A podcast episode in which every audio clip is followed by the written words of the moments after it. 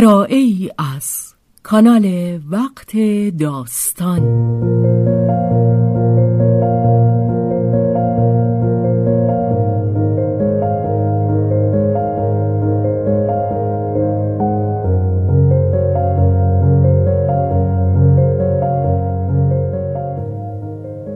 جان شیفته. اثری از رومن رولان.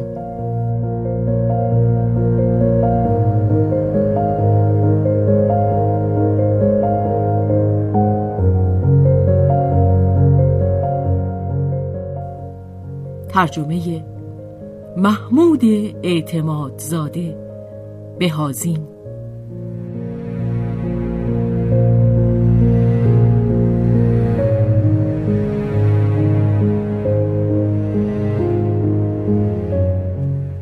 به روایت شهرزاد فتوهی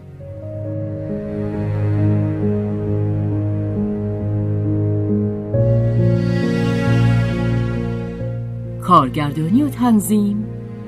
حسین آشتیانی.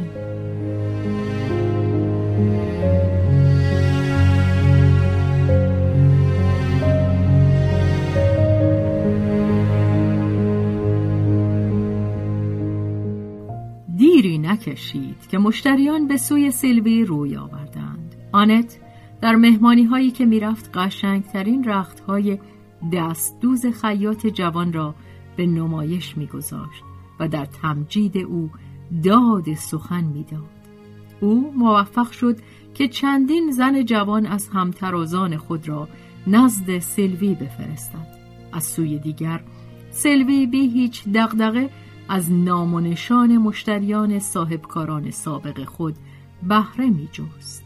با این همه به قدر کافی دانا بود که نخواهد دایره عملیات خود را خیلی زود گسترش دهد. کم کم. رشته زندگی دراز است. وقت خواهیم داشت. سلوی کار را دوست می داشت.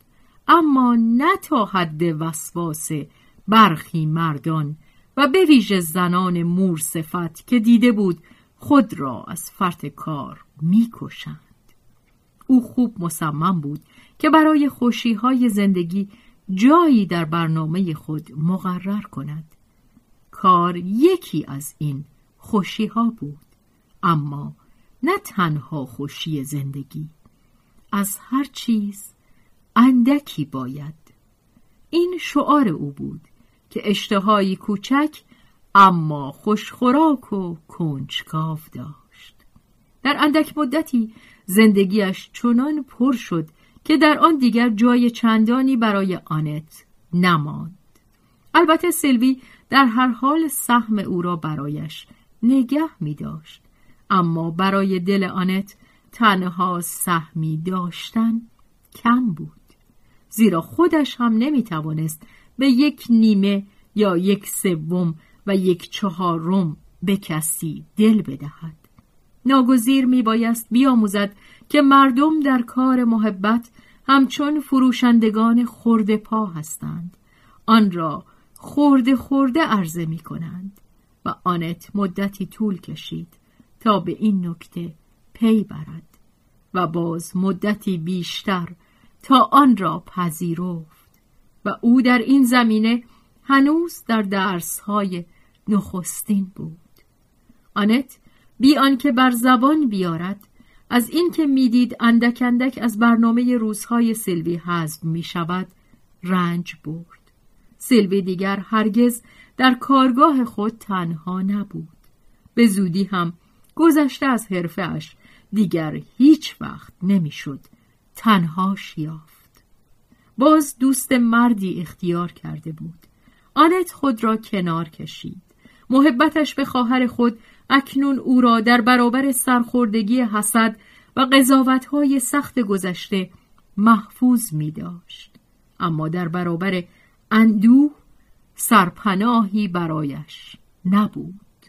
سلوی که به اندازه کافی دوستش می داشت تا با همه سبکسری دریابد که چه رنجی به آنت می دهد گاه گاه خود را از مسیر اشتغالات جدی یا حوسبار خود بیرون می‌کشید و ناگهان در بحبوحه کار یا یک خلوت دوتایی همه چیز را ول می کرد و خود را شتابان به خانه آنت می رسند. آنگاه گویی گردباد محبتی بود که میگذشت و در آن ساعت که میگذشت این محبت در سلوی کمتر از آنت نبود ولی میگذشت و هنگامی که گردباد بار دیگر سلوی را سیراب از آنت به سوی کارها یا لذتهایش می برد. آنت در عین حق شناسی نسبت به این طوفان کوچک که با چندان پرگویی های عاشقانه و رازگویی های دیوانوار و بوسه های خندان به سراغش آمده بود آه می‌کشید و خود را تنهاتر و آشفته تر میافت با این همه نه آنکه اشتغالات او کم بوده باشد. روزهایش به اندازه روزهای سلوی پر بود. زندگیش زندگی دوگانه فکری و معاشرتیش که پس از مرگ پدر وقفه در آن رو نموده بود سیر خود را از سر گرفته بود. نیازهای اندیشش که تمناهای قلبی در این یک ساله واپس زده بود با شدتی بیشتر بیدار شده بود هم برای پر کردن ساعتهایی که در غیبت سلوی خالی مانده بود هم از آن رو که در یک سرشت پرمایه تجارب زندگی سودایی هوش را پخته تر و آزموده تر می کند. آنت بار دیگر به مطالعات علمی خود بازگشته بود و از آن در شگفت بود که اکنون با نگاهی روشنتر از گذشته در آن می نگرد. آنت به زیستشناسی علاقمند بود و در نظر داشت که درباره منشأ احساس زیبایی شناسی و تظاهرات آن در طبیعت رساله‌ای بنویسد.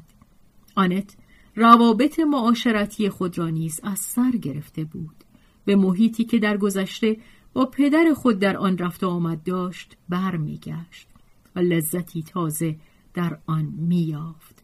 لذت کنجکاوی، لذت اندیشه ای آگاه تر که در کسانی که به گمان خود می شناخت جنبه های پیش بینی نشده ای را که حدس هم نمی‌زد کشف می کرد و باز لذت های دیگر از نوعی یکسر متفاوت برخیشان مورد اعتراف او اما برخی دیگر هم که بدان اعتراف نمی کرد.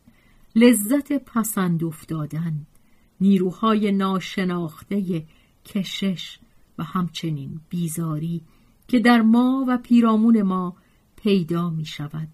روابط مغناطیسی که زیر پرده کلمات فریبنده میان جانها و تنها برقرار می شود.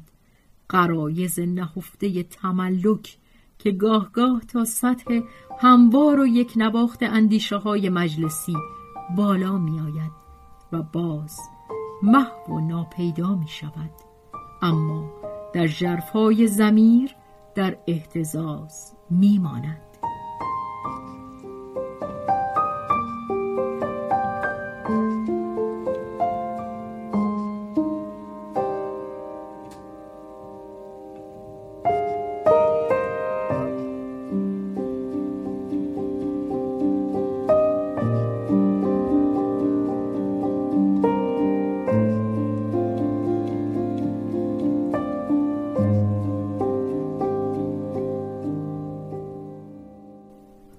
رفت آمد با آشنایان هنوز هم جز بخش کمتری از روزهای آنت را اشغال نمی کرد.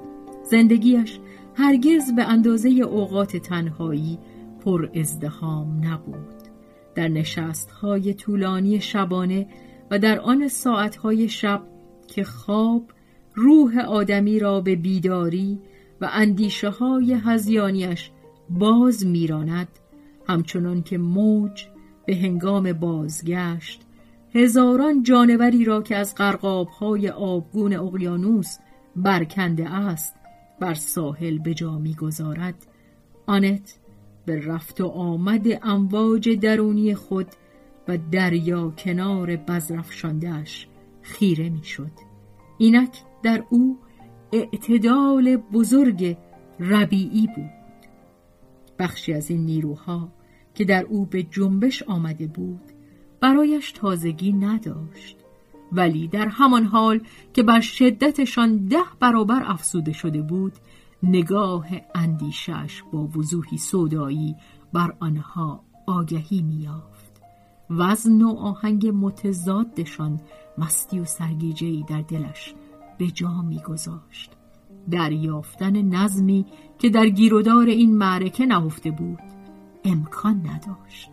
ضربه پرزور آن سودای شهوی که همچون رگبار تابستان قلب آنت را تکان داده بود آشوب پایایی به دنبال داشت. با آنکه خاطره تولیو از زمیرش زدوده شده بود تعادل هستی برای مدتی دراز در او خلل یافته بود. آرامش زندگی آنت و نبودن هیچ حادثه‌ای در آن او را فریب می‌داد. می توانست باور دارد که هیچ خبری نیست و به رقبت فریاد سست شبگردان شبهای زیبای ایتالیا را تکرار کند. چه هوای صافی! ولی شب گرم توفانهای تازه‌ای در خود می و هوای ناپایدار در پیچ و تاب استراب می لرزید. یک بینظمی مداوم. روحهای مرده که بار دیگر به زندگانی رو می آوردند در این روح گدازان به هم تصادم می کردند اینجا میراث خطرناک پدری آرزوهایی که معمولا فراموش گشته و به خواب رفته بودند ناگهان همچون موجی از اعماق سر بر می آوردند. آنجا نیروهای ناساز غرور اخلاقی سودای پاکی و آن سودای دیگر سودای استقلال که آنت تا کنون مزاحمت ناشکیبای آن را در پیوندش با سیلوی آزموده بود و پیشا پیش هم با نگرانی حس کرد که روزی موجب برخوردهای دردناکتری با عشق خواهد شد.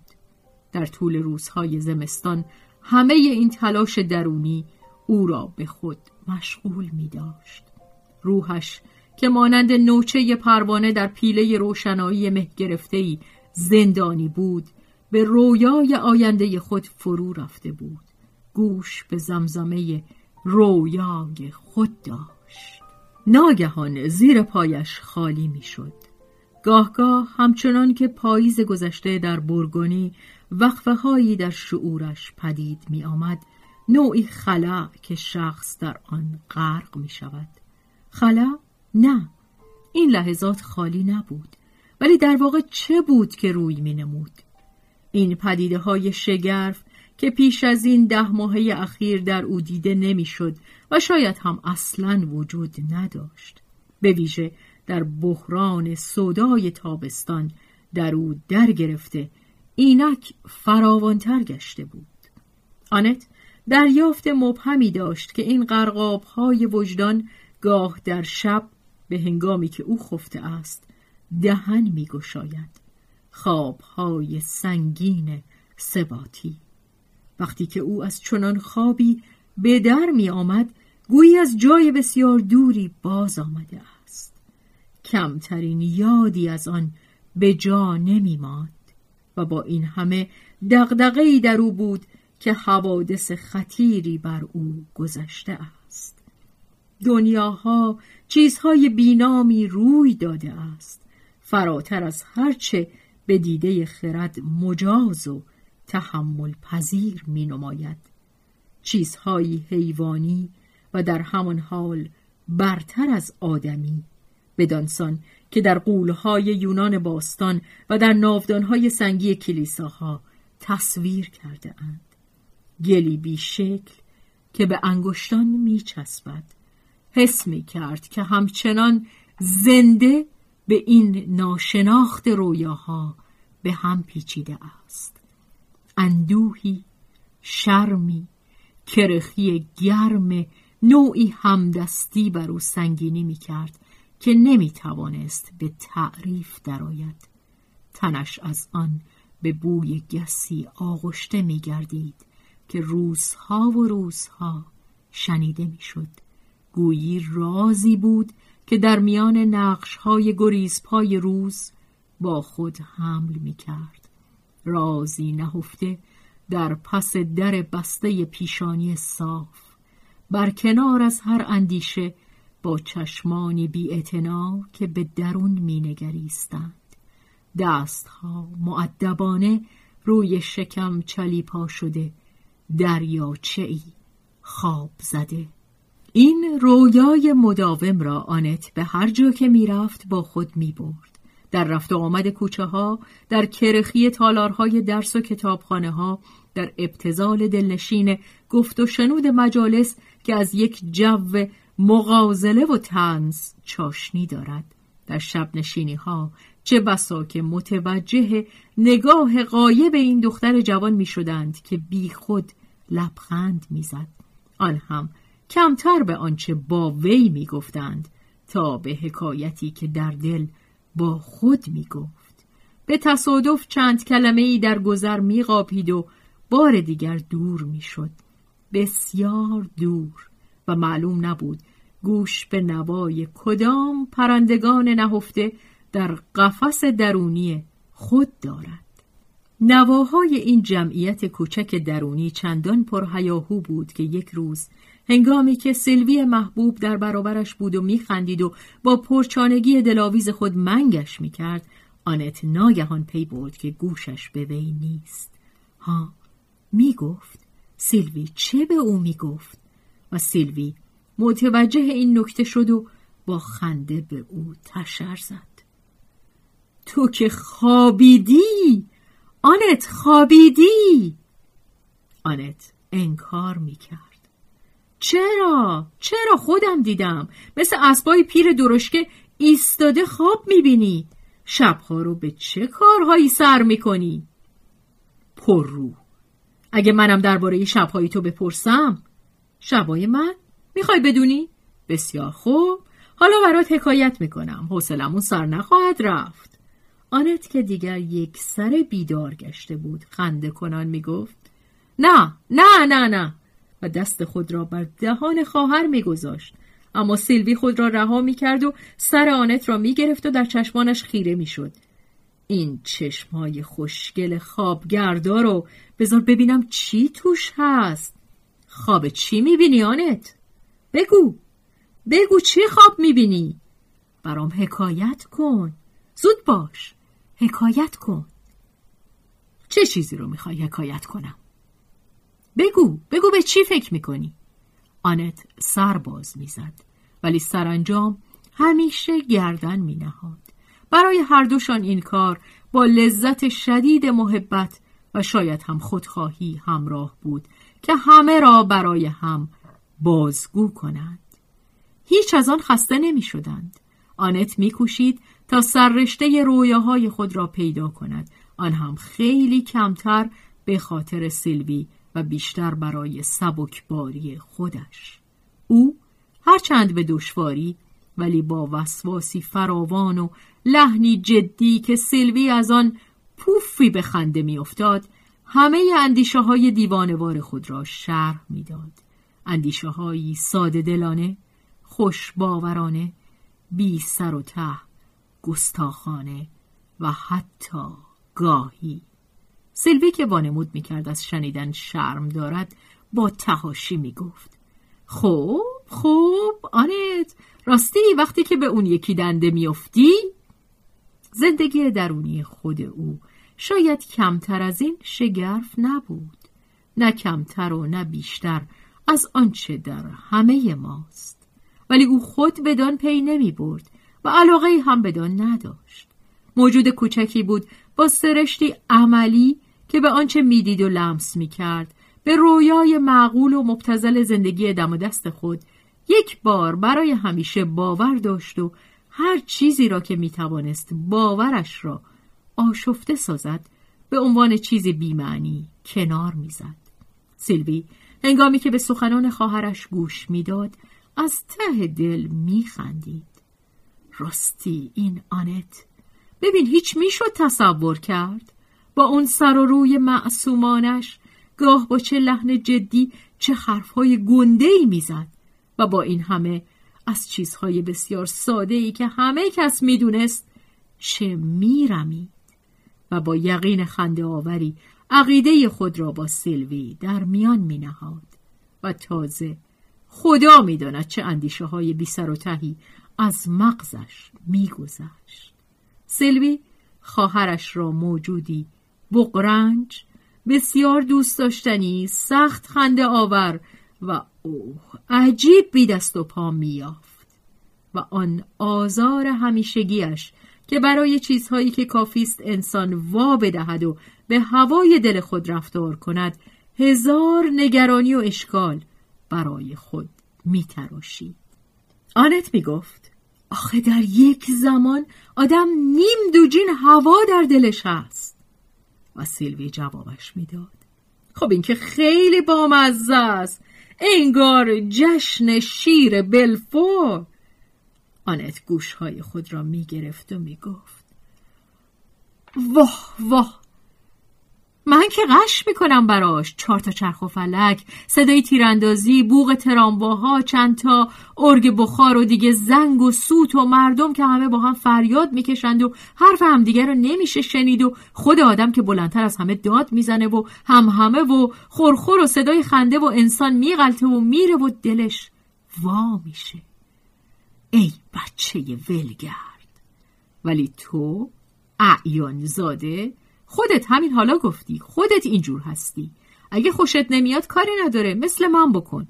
من همه چیزم مرتبه. هر چیزی به جای خود. هر کاری به نوبت. و بیشک سیلوی راست می‌گفت. هر قدر هم که در میدان دنفر یا در مغز کوچکش هیاهو در گرفته باشد هم در اینجا و هم در آنجا سیلوی می توانست حواس خود را جمع دارد. در پیچیده ترین بینظمی ها می توانست بیدرنگ نظم برقرار کند. می‌دانست چگونه باید همه نیازهای گوناگون خود را با یکدیگر هماهنگ سازد هم نیازهای دل و هم از آن تن هم نیازهای زندگی اجتماعی و هم آنچه جز این بود. هر کدام در جای خود. تا جایی که آنت به او می گفت مثل یک مبل کشودار و میز تحریر سبک لویی پانزدهم را که نامه های پدرش زمانی در آن نهاده بود به وی نشان می‌داد. ببین تو مثل این هستی.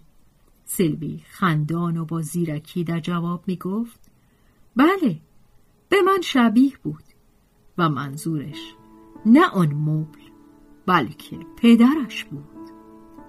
در اصل دختر واقعیش منم. می‌خواست آنت را سر لج بیارد ولی آنت دیگر دوم لای تله نمی‌داد. دیگر برای وراست پدر حریص نبود.